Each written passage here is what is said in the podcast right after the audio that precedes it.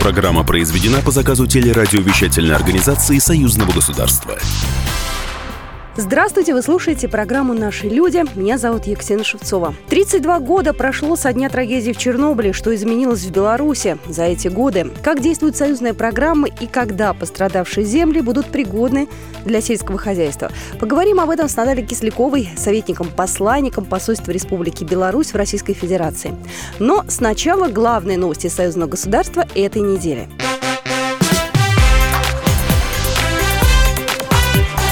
Главное за неделю. На этой неделе Александр Лукашенко обратился с посланием к белорусскому народу и национальному собранию. Ежегодно в конце апреля президент республики подводит итоги прошлого года и ставит задачи, стратегические задачи на следующий. И в этом году Александр Лукашенко затронул тему развития экономики и безопасности. Мы вступили в эпоху неопределенности, непредсказуемости и, опять же, к сожалению, я думаю, длительной нестабильности. На планете больше нет места, где можно спрятаться, отгородиться и отстраненно наблюдать за происходящим. Безопасность стала осязаемым явлением. Сегодня особенно остро чувствуется, как легко ее потерять и каких неимоверных усилий стоит ее сохранить. Обостряется борьба за место в мировой иерархии. Стратегическое соперничество – конкуренция между государствами стали обыденными явлениями. Также президент отметил, что проект союзного государства не утратил своего значения и даже наоборот. Ценность партнерства многократно возрастает на фоне сложной международной обстановки.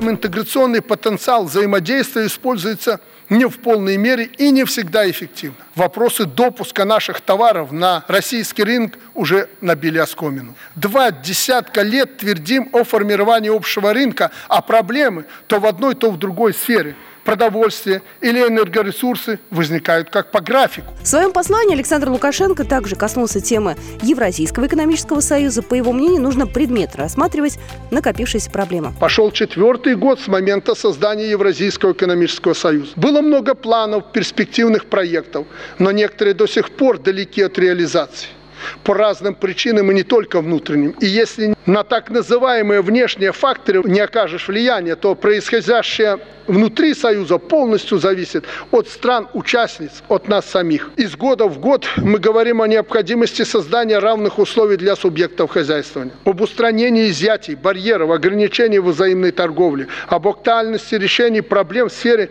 техрегулирования санитарных, ветеринарно-санитарных мер. Несмотря на все усилия, некоторые подвижки в целом ВОЗ, как говорится, и ныне там важные для полноценного развития вопросы решаются крайне медленно и зачастую неэффективно.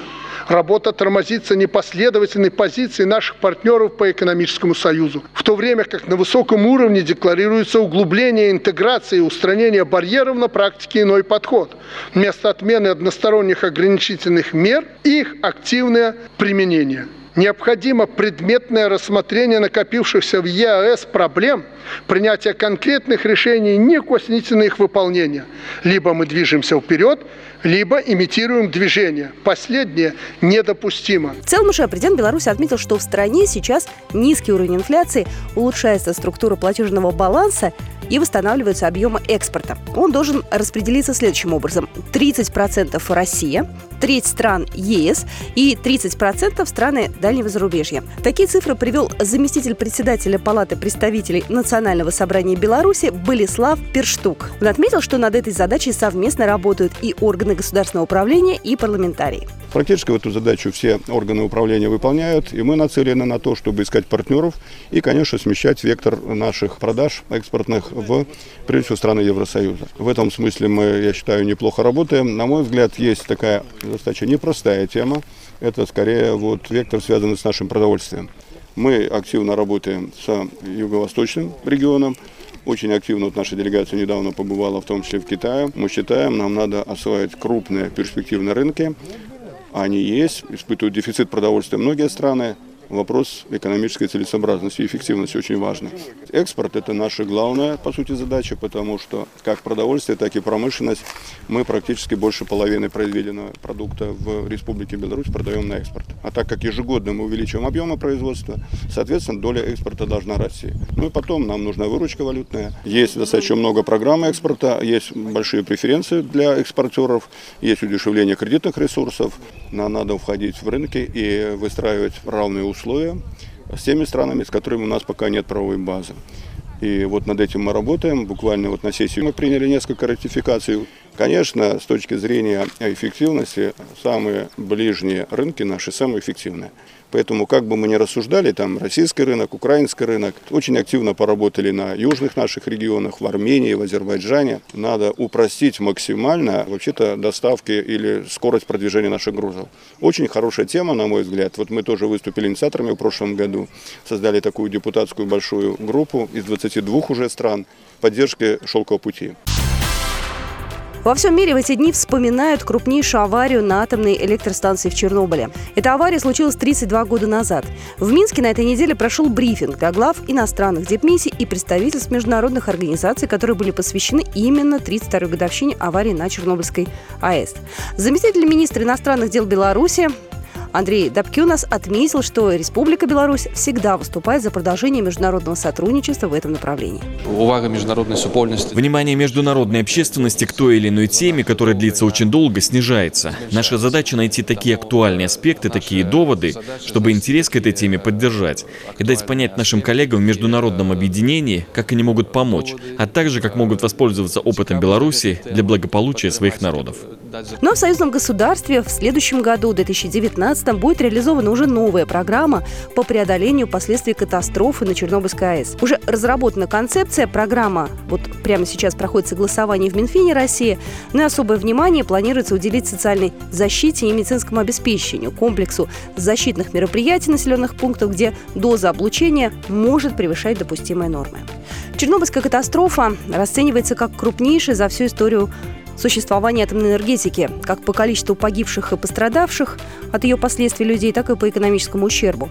В результате катастрофы в украинской Припяти Беларусь потеряла 485 деревень и поселков – и сегодня задача правительства и местных властей и ученых – это вернуть загрязненные территории к нормальной жизни. Тогда в 1986 году из пострадавших районов переселили более 25 тысяч человек. И это были не только белорусы, а и украинцы и россияне. В Беларуси переселенцам тогда предоставили поддержку. Наталья Хохновская, начальник отдела социальной защиты и правовой работы Департамента по ликвидации последствий катастрофы на Чернобыльской АЭС МЧС Беларуси, расскажет об этом подробнее. Кроме того, что идет за счет бюджета, за счет госпрограммы по преодолению последствий последствий катастрофы на Чернобыльской АЭС, у нас еще работает и программа э, союзного государства. По программе Беларуси и России, которая на сегодняшний день насчитывает уже с 2002 года, оздоровлено больше 20 тысяч детей. В Минске в честь годовщины трагедии 26 апреля сотни людей собрались у храма иконы Божьей Матери, чтобы почтить память погибших. В народе эту церковь называют Чернобыльской. Ее строительство э, началось в год десятилетия аварии на Чернобыльской АЭС, и сегодня здесь располагается музей и мемориал. Почтить память погибших пришли ликвидаторы аварии на Чернобыльской АЭС, родные, близкие погибших, переселенцы и также представители общественных организаций и парламентарии. Цветы и фотографии несли в Москве на Поклонную гору. Траурная церемония прошла у монумента героям Чернобыля. У памятника ликвидаторам встретились те самые добровольцы, которые в 86-м устраняли последствия той самой страшной техногенной катастрофы. Чернобыльцы принесли фотографии своих сослуживцев, которые ушли из жизни из-за больших доз радиации. Прошло, можно сказать, 32 года, а, пол моей жизни. И похоже, что мы тогда не осознавали, потому что мы просто работали. Вот. А сейчас э, я понимаю, что никого, с кем я работала, нет в живых.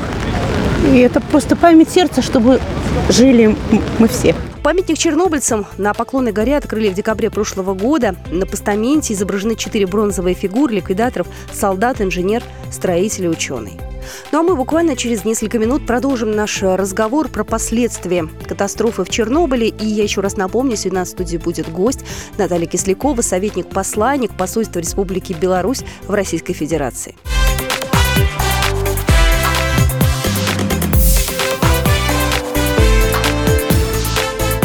Наши Люди.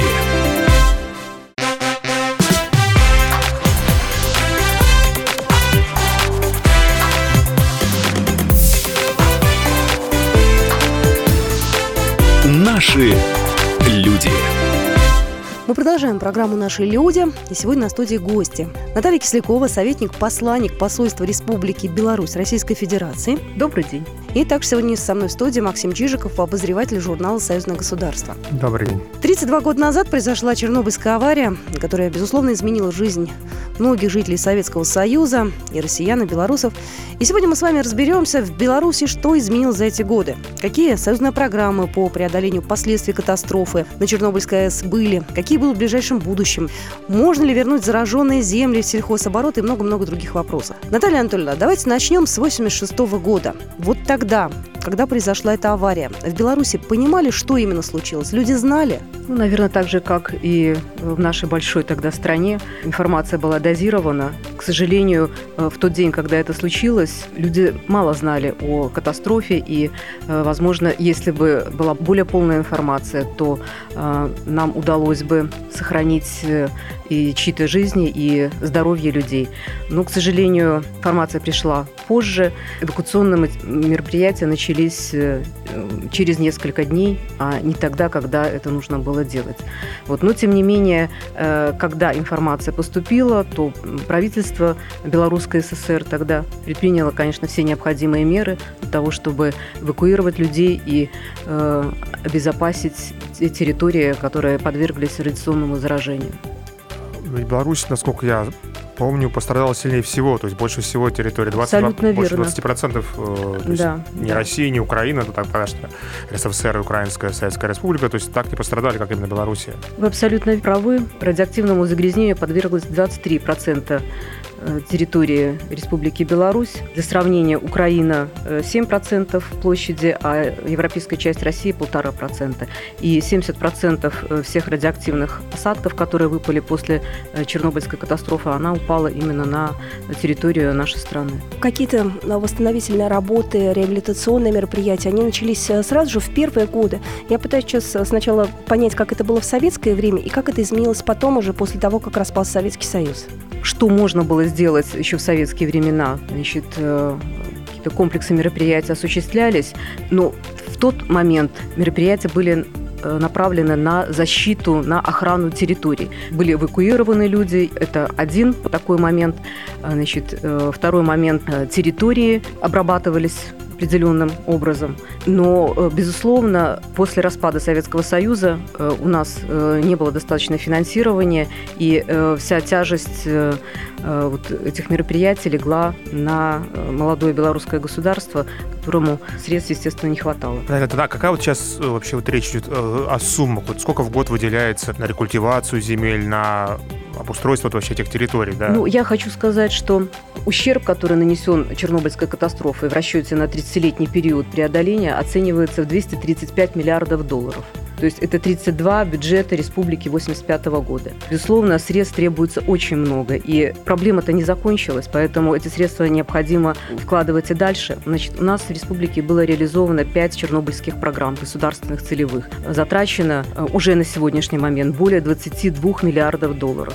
И э, это финансирование из республиканского бюджета, оно продолжается. С 98 года, насколько я знаю, начала действовать первая союзная программа уже, да, по ликвидации последствий аварии. Да, э, было реализовано четыре программы. Ну, и в Российской Федерации тоже была своя государственная целевая программа. И уже в дополнение к ней были осуществлены союзные программы. Их осуществлено было четыре. Сейчас разрабатывается пятая. Она охватит годы с 2019 по 2023. Но более подробно о последней программе нам как раз э, прямо сейчас расскажет Денис Безруков, э, заместитель начальника Департамента социальной политики и информационного обеспечения Постоянного комитета Союзного государства. Последняя программа у нас с 13 по 16 год. Э, Ее приоритеты были повышение качества жизни граждан, реабилитация сельскохозяйственных земель и лесного фонда, обеспечение взаимодействия Беларуси и России при ликвидации чрезвычайных ситуаций на загрязненных радионуклидами территориях, повышение уровня радиологической культуры и грамотности, снижение социально-психологической напряженности среди населения радиоактивно загрязненных территорий Беларуси и России, приграничных территорий.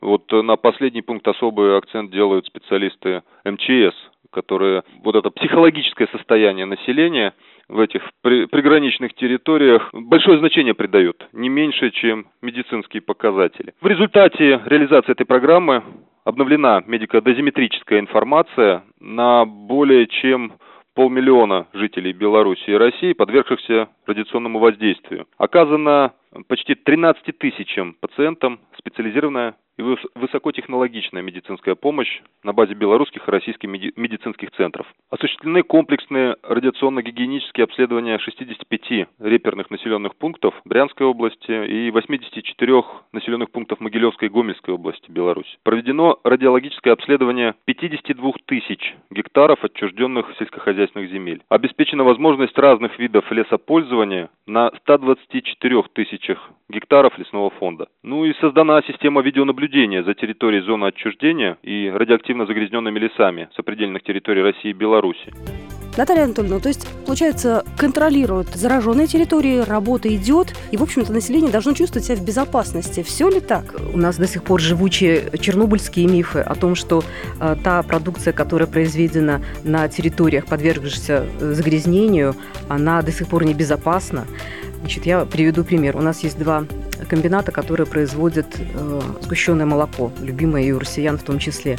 Значит, один находится э, в глубоком Витебской области, а другой в Рогачеве, Гомельской так области. Это самая вкусная сгущенка. Ну, самая, да, Рогачевская. Да, да, да, Гомельская область самая пострадавшая. И вот еще недавно в магазинах можно было слышать, как покупатели спрашивают именно глубокское молоко, потому что оно якобы без радиации.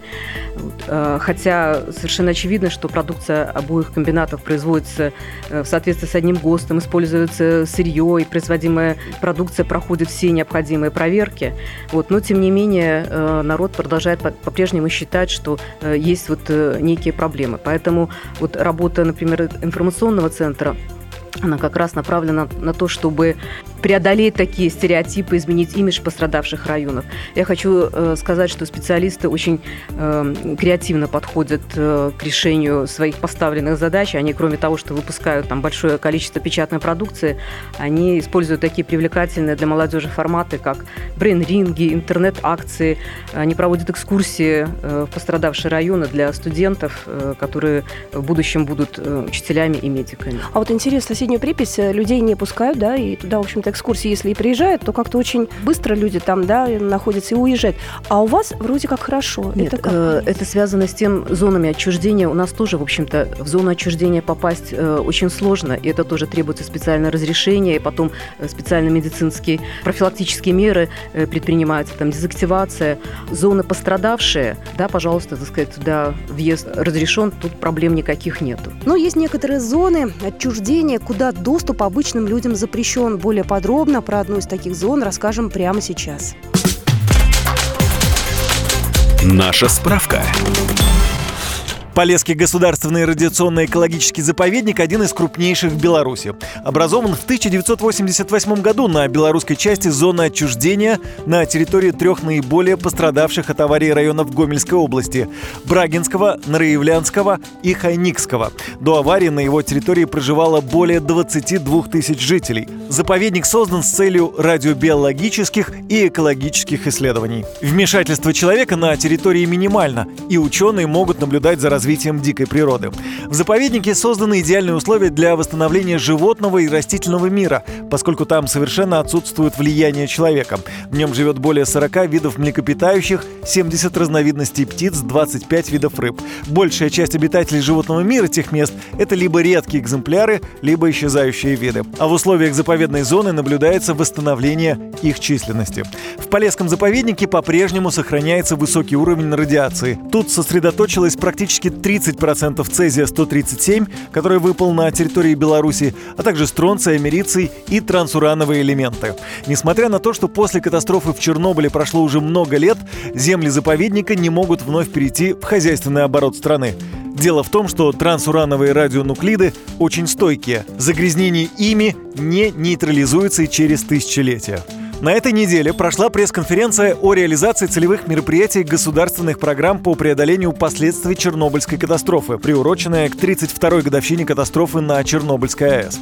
О том, как сейчас используют земли заповедника, рассказал журналистам заместитель начальника департамента по ликвидации последствий катастрофы на Чернобыльской АЭС МЧС Республики Беларусь Петр Николаенко. В заповеднике есть э, две территории. Заповедная, на которой в основном сосредоточено плутоний, и экспериментально-хозяйственная, где проводятся научные исследования. Поэтому в заповедной зоне и не предполагается, что будет использоваться данная территория. Она закрыта территория. В экспериментально-хозяйственной там проводится хозяйственная какая-то деятельность и научная деятельность. А Мериций в основном выпал на заповедной зоне, поэтому никаких дополнительных мероприятий проводиться не будет, так как этот э, элемент, он еще находится в очень малых количествах. То есть его определить еще достаточно сложно и дорогостояще, только начинаются исследования. Этим занимается части Институт радиологии и другие научные организации. Продолжение программы «Наши люди» через две минуты.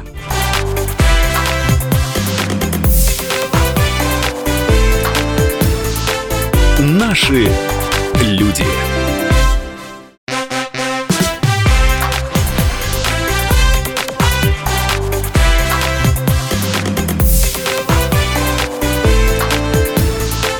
Наши люди. Мы продолжаем программу «Наши люди». Напомню, сегодня мы говорим о Чернобыле. В студии советник-посланник посольства Республики Беларусь Российской Федерации Наталья Кислякова и Максим Чижиков, обозреватель журнала «Союзное государство». Говорили о мифах. Такой один из распространенных мифов, что произведено в Гомеле, значит опасно. Сказать, что это не совсем так, наверное, да? Безусловно. Э, как я уже говорила, что у нас очень жесткий контроль за качеством продукции, в том числе и на предмет безопасности радиационной. Для того, чтобы вы понимали охват этого контроля, хочу сказать, что у нас э, в стране делается ежегодно 11 миллионов проб на содержание цезия-137 и 18 тысяч на содержание стронция-90. А кто этим занимается? Существует система ведомственного э, контроля. Ну, она очень разветвленная. Э, есть несколько служб, которые этим занимаются, в том числе и самая большая разветвленная система э, ведомственного контроля у Министерства сельского хозяйства и продовольствия Республики Но это Беларусь. касается продукции, да? Это мы сейчас говорим о... Да. да. А если мы говорим сейчас о землях, вот я знаю, что есть программа рекультивации земель и возвращения их в сельхозоборот. Сколько уже времени над этим работают, э, да, и на какой стадии сейчас, то есть где уже можно действительно работать, где безопасно? В 92 году была проведена первый тур обследования крупномасштабного картирования сельскохозяйственных земель. По данным этого обследования, площадь загрязненных сельскохозяйственных земель плотностью 1 кюри на квадратный э, километр составила почти полтора миллиона гектар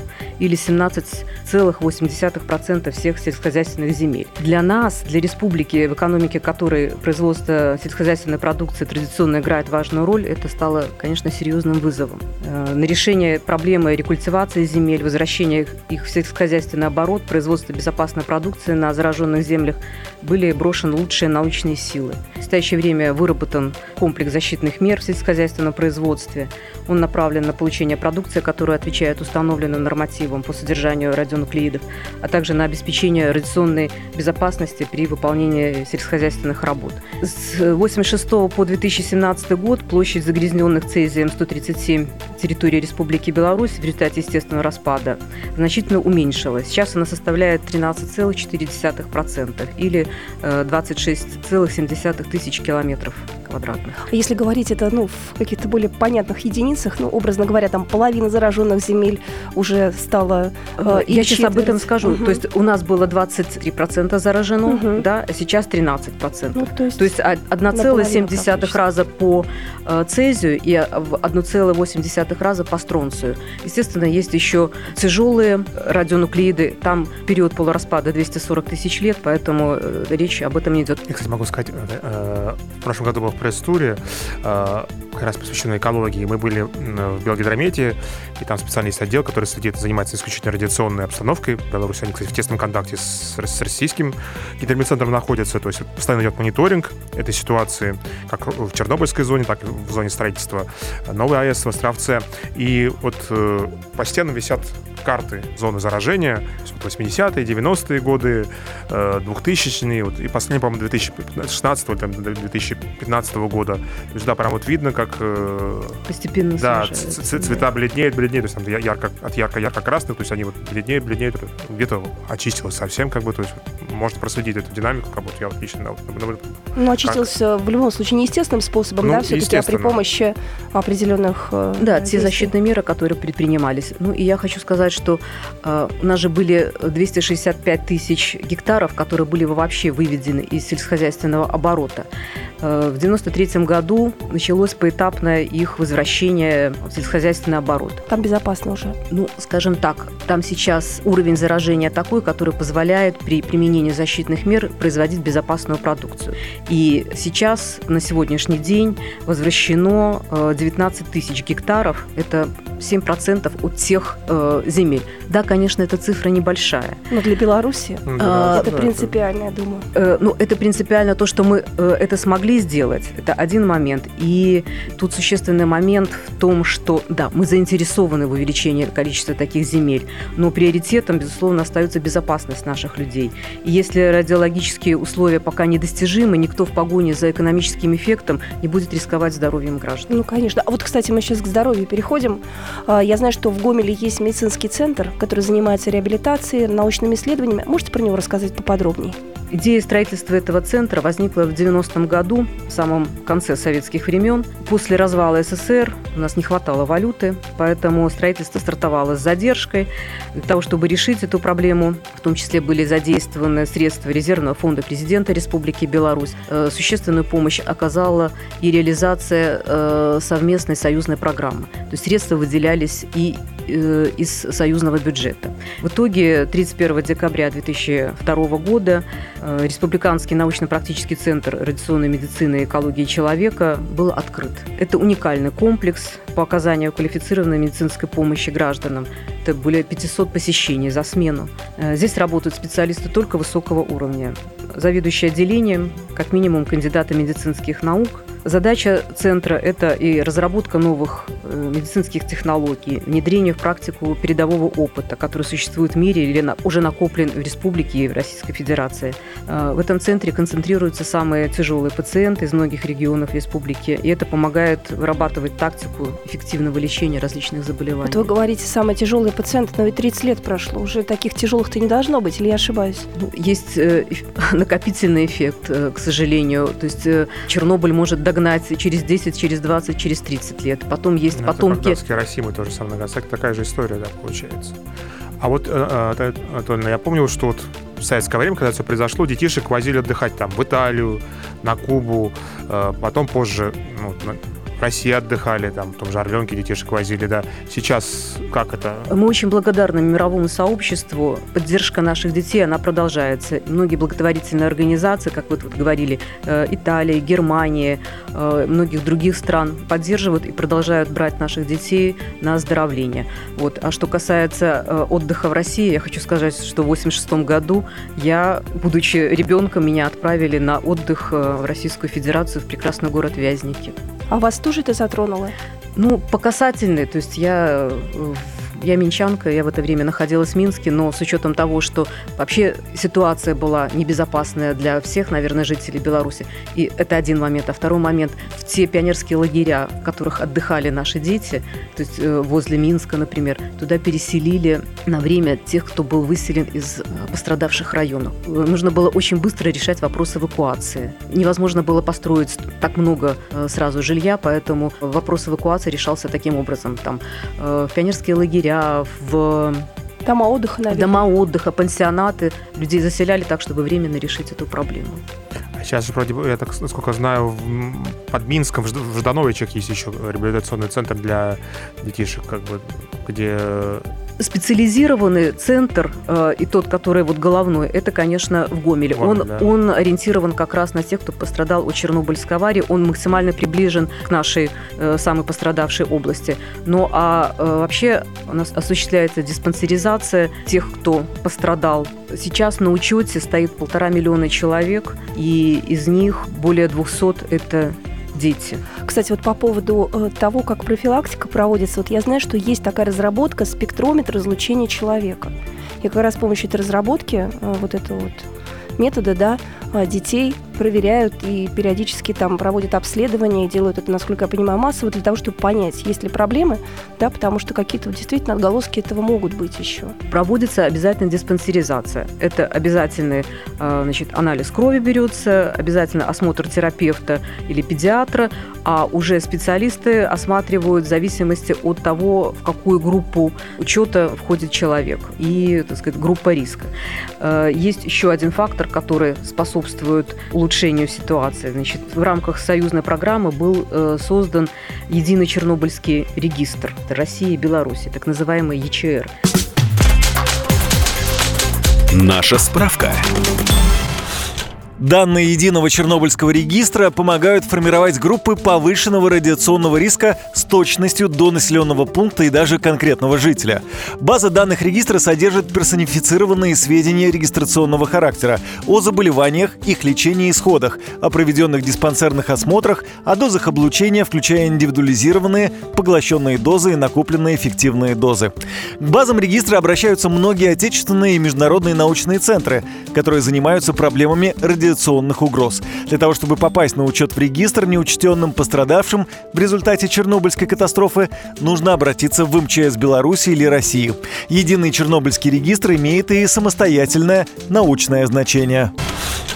Насколько э, 26 апреля для жителей Беларуси важный день? То есть вот те люди сейчас молодые, которым, э, не знаю, там по 20 лет, по 25 лет, по 18 лет, школьники, они понимают, что было 32 года назад? Они вообще знают об этом? Ну, безусловно, это для нас знаковая дата. Это дата, которая изменила э, ход белорусской истории. Колоссальное воздействие на э, наших, э, на наше население оказало, на наших граждан. Изменила жизнь сотен тысяч белорусов. Это вот э, чернобыльская травма, мы ее переживаем до сих пор. Это и вопросы, проблемы здоровья, это и проблемы э, адаптации. Надо признаться, что не все люди смогли пережить переселение.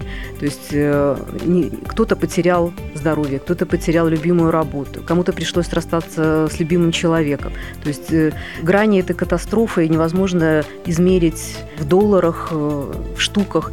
И у каждого э, эта трагедия своя. Но мы нацелены не делать, э, не культивировать жертву из Республики Беларусь, а нацелены на то, чтобы восстанавливать э, эти зараженные территории и сделать так, чтобы э, развитие у них было устойчивым.